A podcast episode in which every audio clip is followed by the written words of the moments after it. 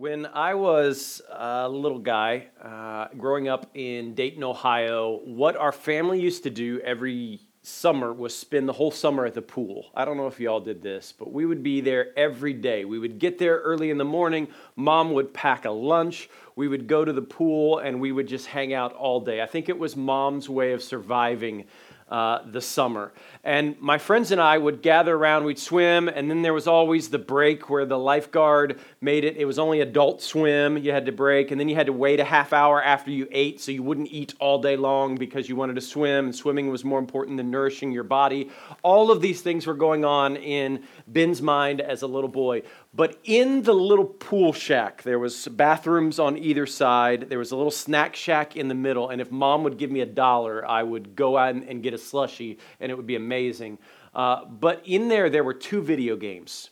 One of them was Pac Man, and one of them was a baseball game. I can't remember the name of the baseball game, but I do remember this. One of my friends and I discovered that if you turned the front console just a little bit, you could open it up and you could press the reset button on the game, which meant you didn't have to have quarters for it. This was the when when you are 11 years old and you are a little boy who's living your summer at the pool. This is the greatest discovery that you can possibly find is that the video game is free. And so we would not tell anybody. We would never do it when anybody was around. We would always sneak and figure out how to reset the game. But when you're that age, the greatest goal was to get your name on the board. Remember this? You would put your initials. Uh, I'm, I'm lucky to have a three letter name, so it was B E N. Number one on the scoring list for the baseball game at the swimming pool all summer. And all the kids thought I was amazing at the game when actually what I actually had was the power to cheat the game by pressing the reset button. Uh, John Stallsmith, the pastor of our Snellville campus, was talking on a campus pastor meeting this week with us and said, I really believe that this season for us is this reset moment for God. It's this moment where God is pressing the button to slow things down and to help us reset, to recalibrate our minds, to rethink who we are, to rethink who we've become, to rethink how has the culture impacted who we are, and how has uh, how have our minds been taken captive by things that it don't, doesn't need to be taken captive by? How are we living into scripts that were never designed for us? And how do we reset? And reconfigure who we are as the people of God in this season. It's as if God is pressing the reset button. And every time you press that reset button, I, I don't know if you have this moment on your computer, there, there, there's an occasional time where my computer will, uh, will freeze up. And you have to go and you have to hit restart. And when you hit restart, there's that, I don't know, 20 seconds, 30 seconds, which seems like an eternity, where the computer screen goes black and everything is quiet for a, mo- for a moment, and then it pops back to life. And in that moment, everything restarts and everything is working. And so the question that I've been wrestling with in this season is is in this reset moment, as everything goes dark for a while, as we retreat to our homes, as we spend time in quarantine, as we stay six feet apart, and as the economy reopens, and as we get back to normal, whatever normal is going to be as we move forward, what's going to change in the restart? And what's going to be better? What are we going to take that is really transformative about this season? And how do we become the people of God who are transformed by our restart? In 587 BC, before Christ, uh, the people of God had a dramatic restart. Uh, they had become the nation of Israel, a powerful nation built in Jerusalem where they had built the temple. It was the dwelling place of God, it was the place where they believed God lived. They believed that they were the chosen people of God who had God's favor, and they had built an, an amazing nation, an incredibly powerful nation, built on military strength, built on uh, the capacity to. Um, innovate and create technology. All of these things were happening, and then suddenly the Babylonian Empire attacked. And in 587 BC, Jerusalem was assaulted, uh, it was disbanded, and it was destroyed. The life as the people of God knew it dramatically changed in one day. The temple was gone. The city was gone. Their way of life, their traditions, their patterns, their rules were all gone. And the people were pulled from their homes in Jerusalem and they were taken to Babylon, this foreign place, this new place. The foundations had been shaken and everything that was normal was suddenly upturned and there was this incredible upheaval. And the people of God had to decide who are we when everything has been shaken? Psalms 11:3 says when the foundations are destroyed, are being destroyed, what can the righteous do? And all of these questions began to arise for the people of God. The Old Testament is filled with this. In fact, the majority of the Old Testament is built out of this season of exile. It's out of this season where they're telling stories of exile. Who are the people of God when the temple is destroyed? Who did this? Did God do it? Did man do it? Where is God in this? What's happening? What does faithfulness look like in this season? Who are we without the temple and without our temple practices? And the task of the prophets of that time, the task of the leaders of the nation of Israel, became to interpret for the people of God their times. They wanted to help the people of God lament what was lost and grieve over what's been lost in this season, but also celebrate in the hope of what God is doing in the middle of the restart. The hope was to get them to reimagine what could be and what could be next, what God might be up to in the midst of this, to help them discern the times, to help them walk through the crisis. And the Old Testament is extensively about this season of exile. And so we're starting a new series today about stories of exile. Who are we when everything is shaken? Who are we when the temple practices are changed? Who are we when everything rapidly changed? And God's people in that time discovered that in this time of upheaval, in this time of shaking, in this time where everything was different, there was both a challenge and an opportunity. Last week on Easter Sunday, we asked the question, which I think is the pivotal question for the people of God in this season, for the people of Grace Marietta in this season, which is who are we going to be when we walk out of our quarantined rooms? What needs to die in us in this season so that we're transformed when we leave these spaces? What needs to come to life in us in this season? How will we be different? How will we practice our faith differently? How will we love each other differently? How is our theology being shaped by the crisis that we're entering in? And I would suggest to you that 587 BC seems very similar in many ways to 2020 AD. And there were two tasks in the midst of the shaking that was happening. It was how do we let go of the old? How do we relinquish things that we have held on to that maybe don't matter and aren't as significant? And how do we receive from God what is new? And I think we find ourselves in that same place today. We're asking the same questions that the people of God asked in the exile. We're discerning the times in the way the people of God were discerning the times in the exile. We're wondering, where is God in this? What is God doing? Who did this, God or man? What, who are we when we can't go to church and can't be the gathered church on Sunday? And does our faith collapse when we have to watch a sermon on, on, on, on video and we have to record sermons to empty rooms like I'm doing right now? And God, in in a small way, is ending our known world and he's inviting us into a new world. He has pressed the reset button. And the question is who are we going to become in the middle of the reset? Will we come back stronger? Or will this shake us to the core and will we never be the same? The book of Isaiah, we see this season of church history uh, transformed in a radical way. Isaiah verses chapters 1 through 39 is all about a prophetic critique of the empire. It's a prophetic critique of God's people in this time. It is the prophet Isaiah saying to them, This is not the way God intended things to be. Things are going to change. There is going to be a shaking, there is going to be a reset. Uh, there is going to be a moment where you are going to, something's going to happen The, the people of God had lost track who, of who they were, and there was this warning of this is coming, this is coming, this is coming. So chapters 1 through 39 is all a warning, and then, then suddenly everything turns. Theologians actually say, they call it second Isaiah. Uh, because what happens is the tone and the tenor of the writing changes dramatically and it moves from warnings to promises.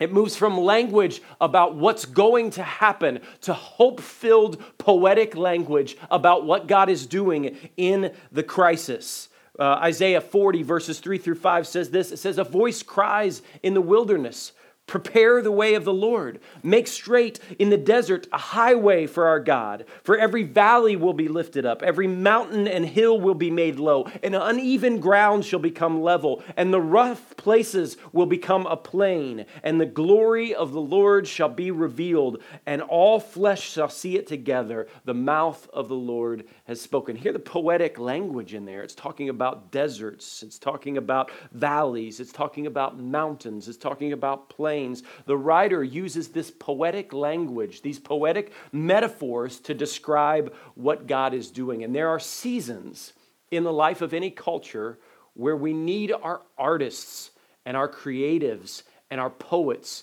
to interpret what life is. Poetry helps us reread life it helps us interpret life through the view of art and beauty. And this is the context. The people of God had been taken to Babylon. In Babylon, the Babylonian goal was only assimilation. They wanted the people of God to lose their distinct identity as the people of God, and they wanted them to become like the Babylonians. And so the people of God who had been pulled from their homes had this battle going on for their minds. This battle of who are we going to become in this season? Are we going to just assimilate and become just like everyone else in culture? Or are we going to continue to be the distinct people of God? So we see Daniel fighting the dietary rules of the time. We, we see Shadrach, Meshach, and Abednego refusing to bow at the idols of their culture. We see this um, resistance to becoming like the rest of the world and this distinct identity that they are going to be different even in the middle of, of a new culture. This is, there's, there's so many interesting parallels between this and, and where we find ourselves in America right now because American culture is so similar to Babylonian culture. We live in the middle of an empire that carries different values than the kingdom of God. We live in the middle of a world that bows to the idols of consumerism, individualism, and power over and over and over again, and we are tempted to bow to those same idols. We live in a world where the culture wants to assimilate us to a way that is different and distinct from the way of Jesus and the way of God. And every single day there is a battle for our minds. This week alone, I've just been. Um, reflecting on the battle that's going on in my mind right now. I, have been watching social media and listening to the language of pastors and leaders and, and, and people from around the world, and it saddens me to know that so many of us are far more comfortable in the language of Fox News and CNN than we are in the language of Scripture. That so many of us have been informed not by the God of heaven, but by entertainment news. Uh, and, and, and we don't understand that what's happening in these places is a battle for our mind. There is a battle that's going to say, tell us you can live in fear. And it feels like there's two different sides of fear right now. We've politicized a pandemic. One side of fear says we're afraid of dying, we're afraid of being sick, we're afraid uh, of, of stepping into a virus and, and what happens when everyone gets sick. The other side of fear is the fear of the economy. What if the economy collapses? What if we lose all our money? What if the financial institutions fall. All of these things are battles for the mind, and there are two different sides and segments that are saying, fear this, fear this, fear this, and all of the time there is a battle for our mind. Second Isaiah paints a picture of home. It says to take captive your thoughts. It says that we download the words of heaven and we lean on the poetic sense of the word of God, that this world is not our home. Even Jesus in John 17 said to his disciples, I have given them your word, and the world has hated them because they are not of the world, just as I am not of the world. We are in the world, but we are not of the world. And so the question that we ask is, is are we assimilating our thinking? Are we losing the battle for our minds in this season? Or are we taking captive our thoughts? Are we thinking with the thoughts of heaven? Are we giving ourselves over to fear? Or are we believing in the hope of what Christ tells us? Are, are we trusting in the God of power and abundance? Or are we falling to the lie of scarcity? So there's two keys that come out of the exile. The first is that the poetry of the exile gives us an imagination for what will be. We, we love the phrase around Grace Marietta, we are awakening kingdom dreams. And when we awaken kingdom dreams, what we do is we see the future with the thoughts of heaven. We see the future the way that God sees it. We interpret our times through the language of heaven and through the language of Scripture. And what we need when we're in exile is we need an imagination, we need dreams. And this poetry was written to people who were hurting to give them a new imagination. Jesus taught in parables to give people a new imagination of what could be. One of the greatest um, examples of this in our culture right now uh, is, is the, the preaching of Martin Luther King Jr. The I Have a Dream speech is the most famous sermon that's ever been preached on the ground of America. And all of it was an imaginative sermon. It was given with a holy imagination of what will be in the future.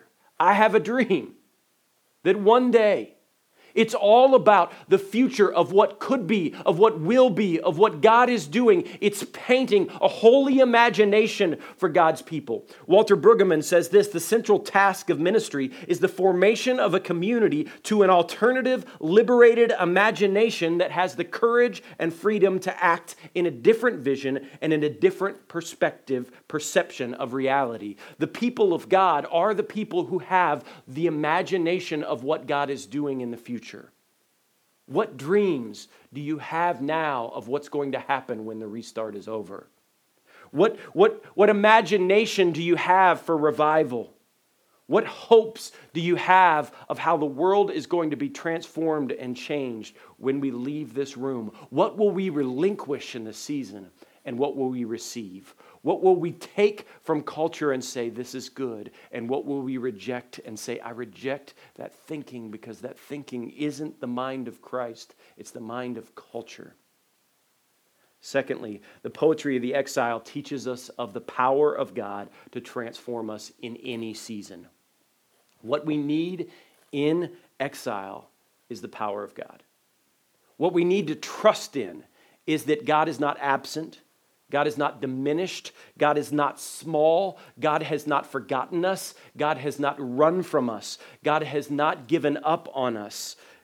Wait for it because it's going to be beautiful. This is the language of the exile. Wait for it. Wait for it. Wait for it. Wait for it. I know you're hurting right now in your homes. I know it's hard to stay quarantined. I know you're worried about being sick or you're worried about the economy. I know you're worried about germs or you're worried uh, uh, about your bank account. But in the midst of these, keep hoping, keep believing, keep trusting that God is shaking us for a season, but good things are coming. Isaiah 55, 8 through 9.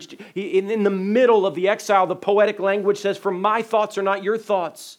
My ways are not your ways, declares the Lord. For as the heavens are higher than the earth, so are my ways higher than your ways. So are my thoughts higher than your thoughts. How do we get in touch with the thoughts of God in this season? How do we win the battle for our minds in these moments when everything is shaken, when the reset button has been pressed, when the temple has been destroyed? The people of God believed that the, that the temple was the dwelling place of God, it's where his presence rested. When all of these things are shaken, we need to be reminded that God is not done. He hasn't abandoned us, He hasn't lost control, He's not punishing us. He's not powerless. He hasn't forgotten us. He is not absent. I would suggest that what God is doing right now is He is awakening us. He's awakening us. He's awakening us to new possibilities for the future. He's awakening us to who the church really should be in the midst of all of these things. He's awakening us for something new. He's doing something new. Isaiah 43, verse 19 says, Behold, and you could say, Behold, in the middle of the exile, behold, in a quarantined room, behold, even in Babylon, I am doing a new thing. Now it springs forward. Do you not perceive it? I will make a way in the wilderness. I will bring rivers into the desert. What's the new thing that God is doing in your life right now? What's the new invitation that He's inviting you into? Can you perceive it? Can you see it? The people of God are the people of God who see hope in the middle of tough circumstances, who see God in the stories of exile. This week, we, we put a new banner out in front of the church. Uh, and the new banner just simply says this hope is not canceled. Hope is not canceled. That is our anthem for this season. Let's be the people of God who see the new things that God is doing. Let's be the people who eagerly anticipate the, the sons and daughters of God to be revealed in this season. Let's look for opportunities not to run, but to, to serve and to love. Isaiah 58, verse, verses 11 through 12. I think this is the promise for us. This is the prophetic word I want to give you today. I feel like today's sermon's much more of a history lesson than a word. But if there is a word in here, here's the word Isaiah 58, 11 through 12. It says, The Lord will guide you continually, He will satisfy your desires in scorched places. He will make your bones strong, and you shall be like a watered garden like springs of water whose waters do not fail. And your ancient ruins shall be rebuilt. And you shall raise up the foundations of many generations, not just our generation, but the next generation. And you shall be called the repairers of the breach, the restorers of the streets to dwell in. What if our perspective, what if the mind of heaven was, uh, was, was Isaiah 58, verse 12? The ancient ruins are going to be rebuilt. The temples that have been destroyed are going to be rebuilt. The financial institutions that are falling are going to be rebuilt. The sickness that has come is going to be rebuilt. And we will be the ones who raise up a new thing so that the next generation can experience a revival, so that they can experience a new world, so that the reset button allows their name to be at the top of the list. Because we're building the foundations, we're repairing the breach, we're restoring the streets to dwell on. And over the coming weeks, I just want you to know there is a battle that is going on right now for your mind. And the way that we combat that is with the Word of God. The way we combat that is with the Spirit of God dwelling in us and revealing what He's doing. And sometimes we need prophetic language for that. I want to encourage you to read Isaiah chapter 40 through chapter 66. I want you to read the hope filled imagination for the people of God in exile, and I want you to cling to it and hold on to it. Over the coming weeks, we're really passionate about not just creating a service for you to watch, but creating a dialogue for you in your home. So if you're watching this with your family, uh, uh, we're going to wrap up the service. There's an amazing video that's going to come on next. I want you to worship into that, lean into that, reflect onto that. Kadeem is going to come. He's going to wrap up for us. And then there's going to be some questions that are going to flash on the screen. And if you're watching this with family, I want you just to take 10 or 15 minutes and talk about, dialogue about those questions. Uh, if you're watching this alone, call somebody and say, hey, I just watched my church service. I want to reflect on this together. Do a watch party with a bunch of friends and watch together uh, and, and, and reflect over these questions. But spend some time talking about these questions together. Spend some time in conversation together and spend some time praying that we will win the battle for our minds in this season. That we will not fall to fear, but we will believe in faith. That we will trust that God is doing a new thing and that we will become the rebuilders of the walls that are broken and the rebuilders of the new community. We love you guys. Hope is not canceled. So hold on to that